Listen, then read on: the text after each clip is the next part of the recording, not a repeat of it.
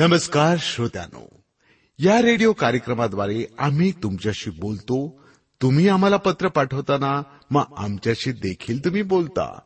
तुम्ही विचारलेली माहिती तुम्हाला आम्ही सांगतोच. त्यासोबतच खऱ्या देवाची ओळख करून देऊन आपला स्वर्गात जाण्याचा मार्ग देखील आम्ही सोपा करतो. येशू ख्रिस्त हाच एकमेव देव आहे की जो मानव होऊन या धर्तीवर आला आणि मानवाची पाप आपल्या डोक्यावर घेऊन मानवाची पापांपासून सुटका केली.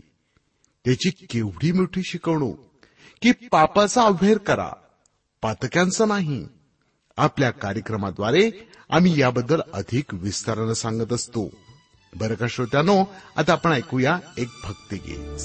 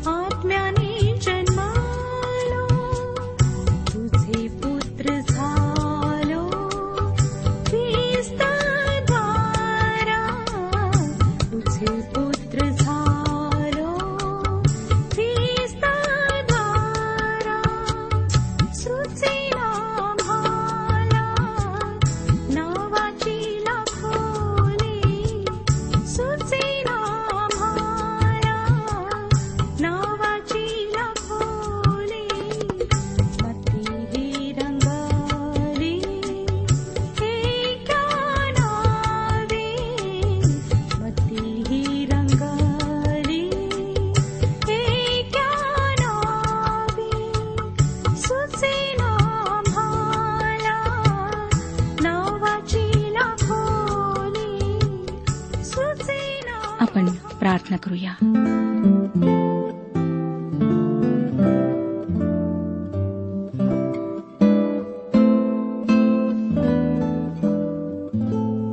आमच्या प्रेमळ सर्वसमर्थ जिवंत परमेश्वर पित्या तुझ्या थोर नावाला गौरव देत तुझ्या नावाला श्रद्धशः धन्यवाद देत आज आम्ही तुझ्या समक्ष आलो आहोत.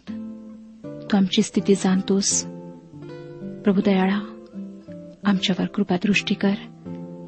आम्हाला तू मानसिक आत्मिक आणि शारीरिक आरोग्य पुरेव. प्रभू आमचे रोजचे जीवन कसे आहे? आम्ही कशा प्रकारे वागतो? कशी वर्तणूक करतो? कोणत्या गोष्टी आम्ही बोलतो? कोणते कार्य आम्ही करतो? हे सर्व तुला ठाऊक आहे. तुझ्यापासून आम्ही काहीच लपवू शकत नाही. आमची तू मदत कर. आम्हाला तू शुद्ध आणि पवित्र असं अंतकरण दे. तुझ्या मार्गावर चालण्याकरिता आम्हाला तू शक्ती पुरेव मार्गदर्शन पुरेव. आजच्या वचनाच्याद्वारे आमच्याशी बोल. तू पवित्र आत्म्याच्याद्वारे आमच्या जीवनात कार्य कर. सर्व कुटुंबांवर आशीर्वाद पाठव. जे आजारी आहेत त्यांना स्पर्श करून आरोग्य दे. ही प्रार्थना तारणाऱ्या प्रभू यशू ख्रिस्ताच्या पवित्र आणि गोड नावात मागितली आहे म्हणून तो ऐक. आमेन. श्रोत्यानो आज आम्ही रोमकरासपत्र ह्याच्या पहिल्या अध्यायाच्या पाच वचनापासून पुढच्या वचनांवर विचार करणार आहोत. आम्ही पाहिलं होतं श्रोत्यानो की पॉल म्हणतो मला पुनरुत्थित ख्रिस्ताचे शुभवर्तमान गाजवण्याकरिता बोलावण्यात आलेले आहे. प्रभू यशू ख्रिस्त मरणातून दैवी शक्तीने जिवंत झाला. त्याचे पुनरुत्थान त्याचे कुमारिकेच्या उतरी जन्माला येणे सिद्ध करते. तो सामर्थ्य देवाचा पुत्र आहे त्याला सर्व अधिकार देण्यात आलेले आहेत. नंतर ह्या ठिकाणी आणखी एक महान सत्य सांगण्यात आलेले आहे. आम्ही पुनरुत्थान झालेला ख्रिस्त पाहतो आणि आता तो स्वर्गात देवाच्या उजवीकडे बसलेला आहे. पुनरुत्थानाच्याद्वारे ख्रिस्ताच्या पुन्हा येण्याविषयी खात्री पडते की तो पुन्हा ह्या जगात न्यायाधीश म्हणून त्याचप्रमाणे राजांचा राजा आणि प्रभूंचा प्रभू असा येणार आहे. तो सर्व पापाचा नाश करेल आणि पृथ्वीवर आपली धार्मिकता स्थापित करेल. ह्या पृथ्वीवर धार्मिकतेने राज्य करेल. तो मनुष्यांचा न्याय करेल.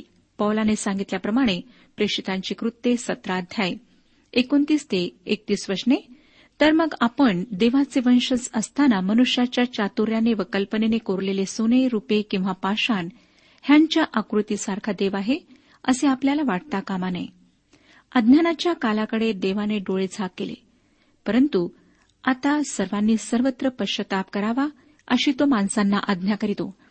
त्याने असा एक दिवस नेमला आहे की ज्या दिवशी तो आपण नेमलेल्या मनुष्याच्याद्वारे जगाचा न्याय निवाडा नीतिमत्वाने करणार आहे.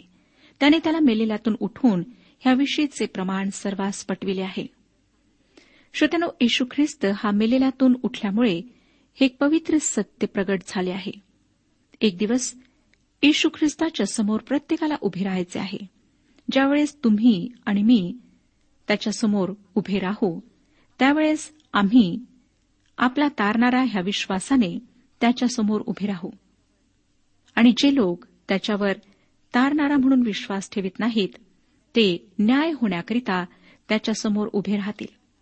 जर आम्ही त्याला आपला तारणारा म्हणून स्वीकारले नाही तर आम्ही देवाच्या शिक्षेला पात्र आहोत. आम्ही त्याच्यासमोर स्वतःच्या चांगुलपणामुळे उभे राहू शकत नाही.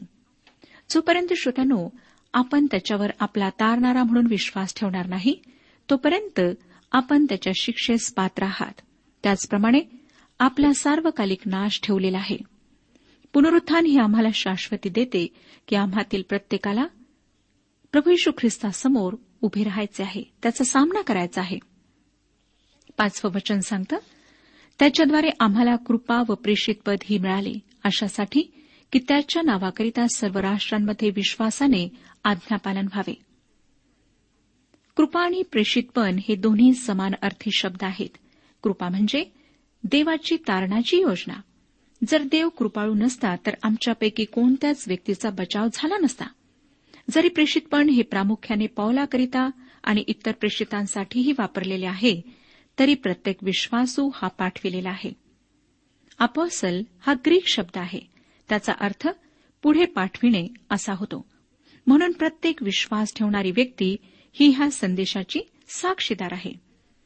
तुम्हाला आणि मला देवाच्या राज्याच्या वचनाविषयीची साक्ष आज संपूर्ण जगामध्ये द्यायची आहे. हे शुभवर्तमान घेऊन आम्हाला पुढे जायचे आहे. आज हे वचन हे शुभवर्तमान गाजविण्याकरिता आपण काय करीत आहात? विश्वासाचे आज्ञापालन हे सर्व राष्ट्रांना त्याच्या नावाने म्हणजे प्रभू येशूच्या नावाने करावयाचे आहे. हे पत्र आज्ञापालनाने उघडते आणि आज्ञापालनाने बंद होते. विश्वासास आज्ञापालन करणे हे फार महत्त्वाचे आहे आणि देवाच्या दृष्टिकोनातून त्याचे महत्त्व अधिक आहे. देव आमचे तारण विश्वासाने करतो. तो आमच्या कार्यांमुळे किंवा आमच्या चांगुलपणामुळे आमचे तारण करीत नाही. अनेकांना असं वाटतं की आम्ही चांगली कृत्ये केलीत किंवा फार चांगले वागलो तर आमच्या पापांची क्षमा आम्हाला प्राप्त होईल. परंतु श्रोतानो पवित्र शास्त्र बायबलमध्ये अशा प्रकारची शिकवण मुळीच देण्यात आलेली नाही. एखाद्या व्यक्तीवर विश्वास ठेवणे फरक आहे. परंतु येशू ख्रिस्तावर विश्वास ठेवणे फरक आहे. कारण ती व्यक्ती माझ्याकरिता आणि तुमच्याकरिता काहीही करू शकत नाही. आमच्या पापांची क्षमा ती देऊ शकत नाही. परंतु प्रभू येशूवर विश्वास ठेवणे म्हणजे सार्वकालिक जीवनाचे आश्वासन प्राप्त करणे पापांची क्षमा प्राप्त करणे परमेश्वराशी वैयक्तिक संबंध स्थापित करणे होय. माझा प्रभू येशू ख्रिस्तावरचा विश्वास हा अगदी वेगळ्या प्रकारचा आहे. हा वाचविणारा विश्वास आहे. श्रोत्यानो हा विश्वास आम्हाला अशा जागी आणतो जेथे आम्ही स्वतःला देवाच्या पुत्राच्या स्वाधीन करतो. तो आमच्यावर प्रेम करतो आणि त्याने आमच्याकरिता वधस्तंभावर स्वतःचा प्राण दिलेला आहे. ज्या प्रकारे श्रोत्यानो मीठ हे दोन मूल द्रव्यापासून बनलेले असते ज्यांची नावे सोडियम आणि क्लोराईड अशी आहेत त्यापैकी कोणताही एक मूल द्रव्य एकटाच जर कोणी खाल्ला तर तो शरीराला विषारी असा ठरतो. असे असले तरी जेव्हा सोडियम आणि क्लोराईड हे एकत्र असतात त्यावेळेस त्यापासून एक उपयुक्त असा घटक पदार्थ तयार होतो. विश्वास आणि कृत्य हे आम्हाला पृथ्वीचे मीठ बनविण्याकरिता एकत्र असणे आवश्यक आहे.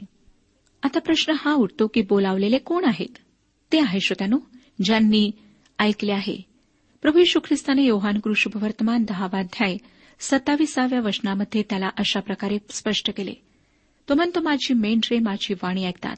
मी त्यांना ओळखतो व ती माझ्या मागे येतात. जर तुम्ही इतर कोणाच्या किंवा दुसऱ्या कशाच्याही मागे लागलेले आहात तर तुम्ही त्याची वाणी ऐकलेली नाही. तुम्ही त्याच्या मेंढरांपैकी एक नाही. जे त्याची वाणी ऐकतात आणि त्याच्यामागे चालतात ते बोलावलेले आहेत. निवडी संबंधाने आपण वादविवाद करू नये. ते तर एकदम साधे काम आहे. तो बोलावतो आपण त्याला उत्तर देता. जर आपण उत्तर दिले तर आपण निवडलेल्यांमधून आहात. येशू ख्रिस्ताद्वारे बोलावलेले आहात. पॉल रोम येथील ख्रिस्ती लोकांना ते बोलावलेले ख्रिस्ती किंवा निवडलेले ख्रिस्ती आहेत ह्याविषयी खात्री करून देतो. ह्या प्रकारे ह्या गंभीर शब्दांद्वारे रोमकरास पत्राच्या परिचयाची समाप्ती होते. पौलाजवळ पवित्र वचनांशी सुसंगत असा संदेश आहे. तो संदेश पुनरुत्थित येशू ख्रिस्ताद्वारे आहे. संदेश सर्व जगाकरिता आहे. हा संदेश जे विश्वास ठेवून आज्ञापालन करतात त्यांच्यासाठी आहे. आता पॉल पुन्हा योग्य सुरुवातीकडे येतो. सातव्या वचनात तो म्हणतो त्या तुम्हाला देव जो आपला पिता व प्रभू यशू ख्रिस्त ह्यांच्यापासून कृपा व शांती असो. देवाचे प्रिय हे किती चांगले वाटते होय ना श्रोत्यानो? परमेश्वराने रोममधील विश्वासणाऱ्यांवर प्रीती केली. आणीबाणीच्या प्रसंगी कोणावर प्रेम करणे आमच्यासाठी किती कठीण असते पण विलक्षण गोष्ट म्हणजे परमेश्वर आमच्यावर प्रीती करतो. ते बोलावलेले संत होते आणि हेच नाव प्रत्येक विश्वासणाऱ्याला देण्यात आलेले आहे. जी व्यक्ती आपल्या जीवनात ख्रिस्ताचे नाव उंचावते त्याचा तारणारा म्हणून स्वीकार करते तेव्हा ती संत बनते. जगामध्ये फक्त दोन वर्गाचे लोक आहेत. एक तर संत आणि दुसरे जे संत नाहीत ते. हे तुमच्या चरित्रावर वागणुकीवर अवलंबून नाही श्रोत्यानो. तर तुमचा ख्रिस्तावर विश्वास आहे किंवा नाही यावर अवलंबून आहे. त्याच्या मागचे सत्य असे आहे की तुम्ही त्याच्याकरिता वेगळे करण्यात आला आहात. पॉल स्वतःविषयी सुरुवातीला सांगतो की मी येशू ख्रिस्ताचा गुलाम आहे दास आहे. पॉलाच्या सर्वच पत्रांमध्ये कृपा व शांती ह्या शब्दांद्वारे प्रस्तावना झालेली आढळते.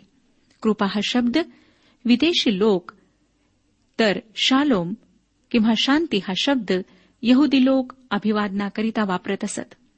पौलाने विदेशी आणि यहुदी दोन्ही शब्दांना ह्या ठिकाणी एकत्र केले. आता पावलाचा उद्देश आम्हाला पाहायला मिळतो. आठवं वचन पहा. पहिल्या प्रथम तुम्हा सर्वांविषयी येशू ख्रिस्ताच्याद्वारे मी आपल्या देवाचे आभार मानतो कारण तुमचा विश्वास जगजाहीर होत आहे. संपूर्ण जगात ही बातमी पसरली की रोम राज्यातील लोक येशू ख्रिस्ताकडे वळत आहेत. त्यामुळे तेथील सम्राटांना चिंता वाटू लागली. नंतर छळाला सुरुवात झाली म्हणून पॉल ह्या ठिकाणी उल्लेख करतो की त्यांचा विश्वास हा जग जाहीर होत आहे. सगळीकडे त्याच्याविषयी चर्चा होत आहे. श्रोत्यानो काय आज आमची साक्ष अशी प्रभावी आहे?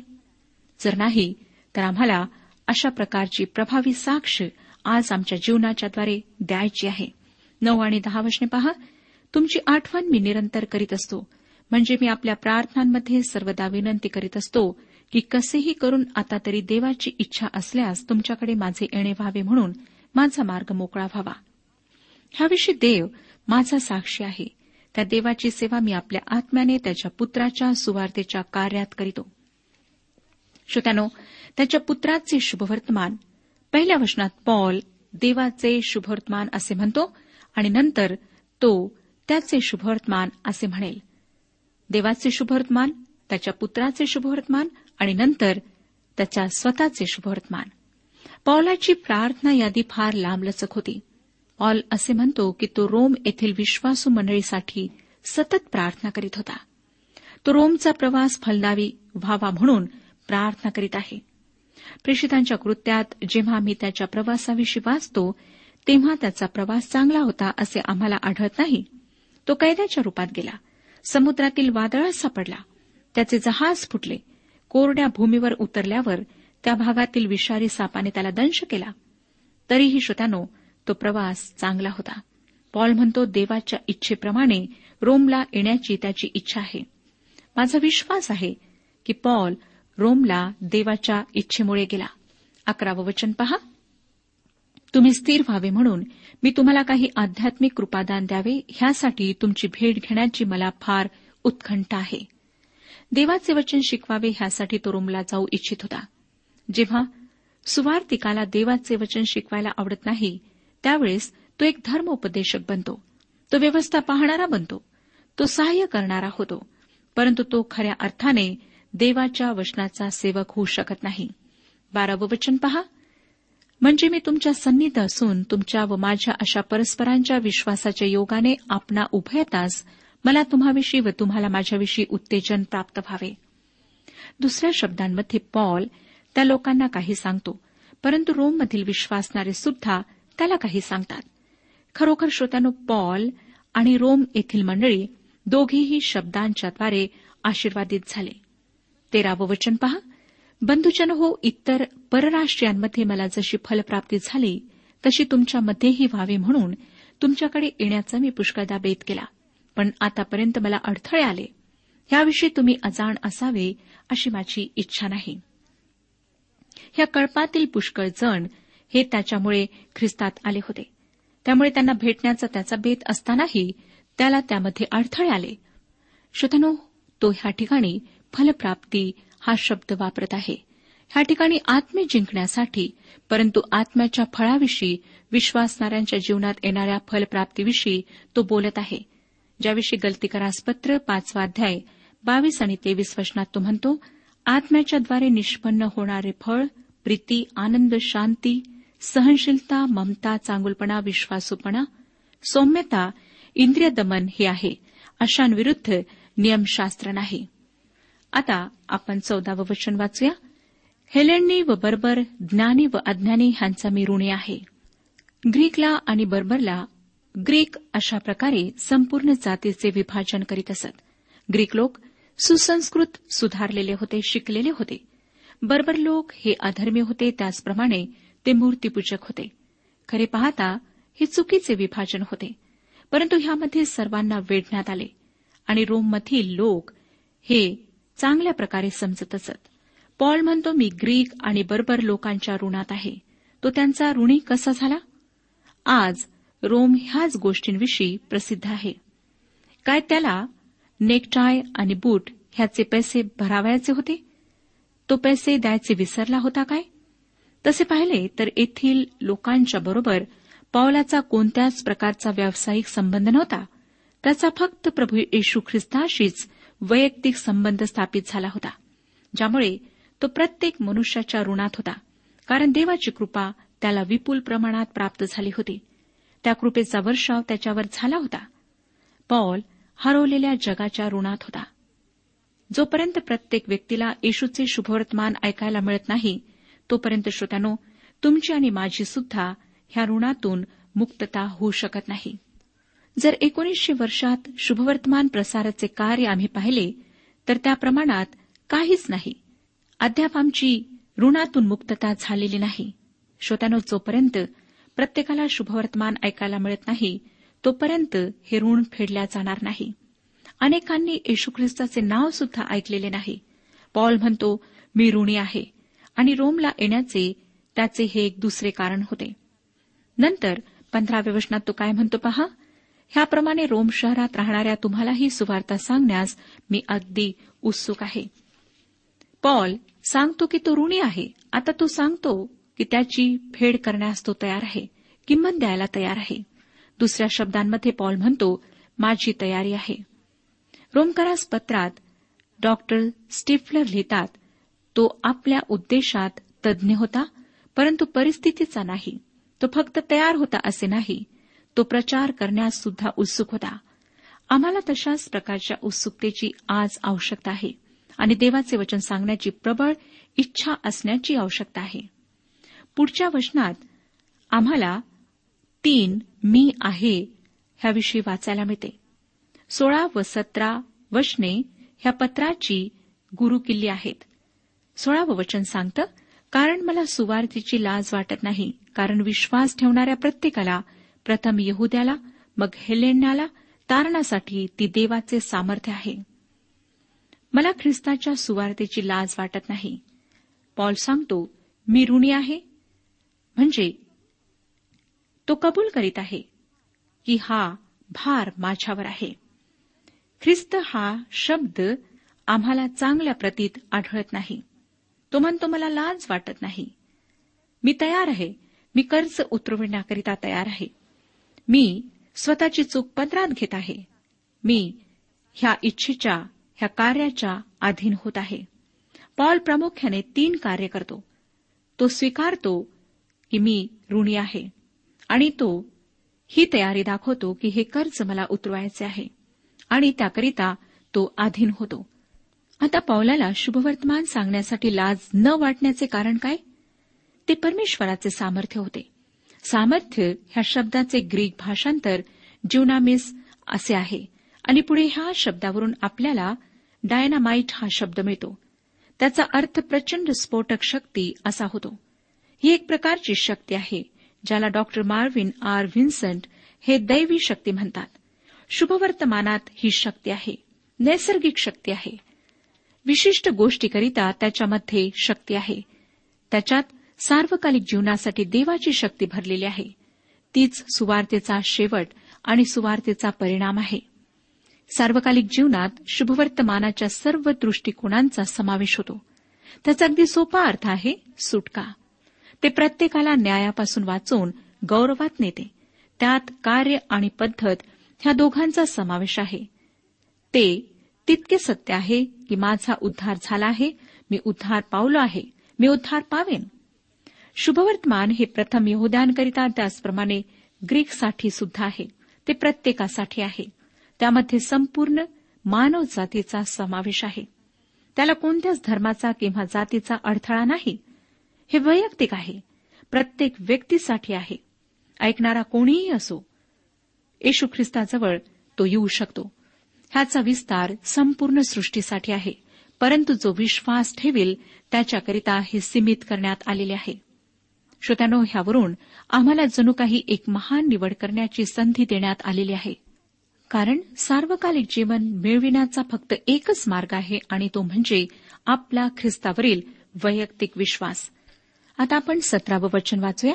कारण तिच्यात देवाचे नीतिमत्व विश्वासाने विश्वासासाठी प्रगट झालेले आहे. नीतिमान विश्वासाने जगेल ह्या शास्त्रलेखाप्रमाणे हे आहे. देवाची धार्मिकता प्रगट झाली आहे. शाब्दिक भाषांतर ह्या ठिकाणी आम्हाला वाचायला मिळतं. ते देवाची धार्मिकता असायला नको कारण हा त्याचा स्वाभाविक गुण आहे. आणि श्रोत्यानो परमेश्वर आपला स्वाभाविक गुण कोणालाच देत नाही. ही धार्मिकता आहे आणि ही देवापासून आहे आणि ही मानवाची धार्मिकता नाही. देवाने सुरुवातीला सांगितले आहे की मी मनुष्याची धार्मिकता स्वीकारणार नाही कारण देवाच्या दृष्टीने मनुष्याची धार्मिकता ही फाटक्या चिन्हांसारखी आहे. यशाचे पुस्तक चौसष्ट अध्याय आणि सहावं वचन सांगतं आम्ही सगळे अशुद्ध मनुष्यासारखे झालो आहो. आमची सर्व धर्मकृत्ये घाणेरड्या वस्त्रांसारखी झाली आहेत. आम्ही सर्व पाल्याप्रमाणे वाळून गेलो आहोत आमच्या अधर्माने आम्हास वादळाप्रमाणे उडून दिले आहे. श्रोत्यानो पॉल हा ख्रिस्ताद्वारे थोपल्या गेलेल्या धार्मिकतेविषयी बोलत आहे. तो पापी लोकांना ख्रिस्तामध्ये ठेवतो आणि त्यांना ख्रिस्तात पाहतो.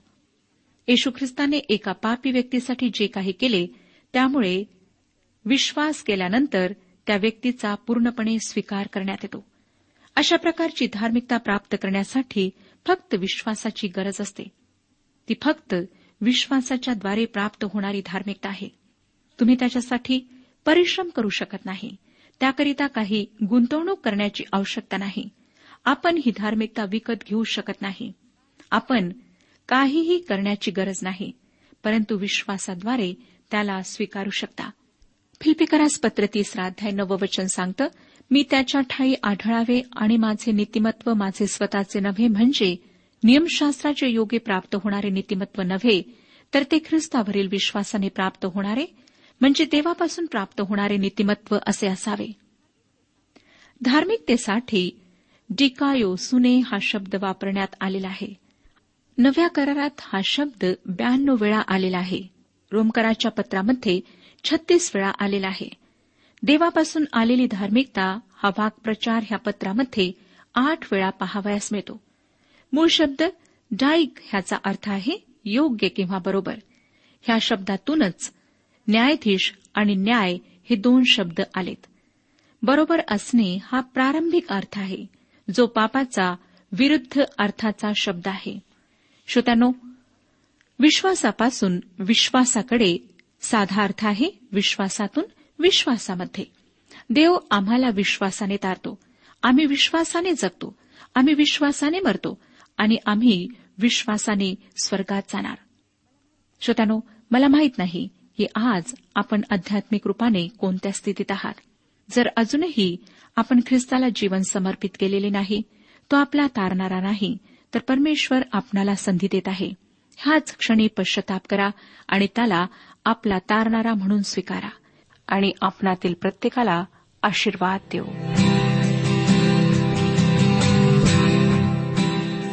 आजच्या उपासना कार्यक्रमात परमेश्वराच्या जिवंत वचनातून मार्गदर्शन आपण ऐकलं. आजच्या या वचनातून आपणास काही आशीर्वाद मिळाला असेल यात काही शंका नाही.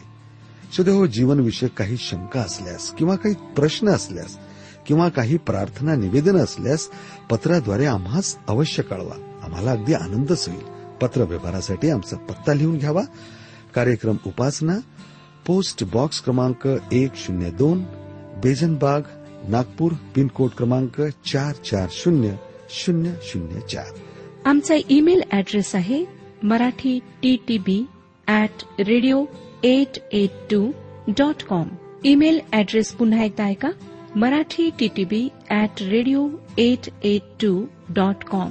बरं तर आता इथंच थांबूया कारण आपल्या कार्यक्रमाची वेळही संपत आलेली आहे. पुन्हा आपली भेट आपल्या पुढल्या कार्यक्रमात तोपर्यंत नमस्कार.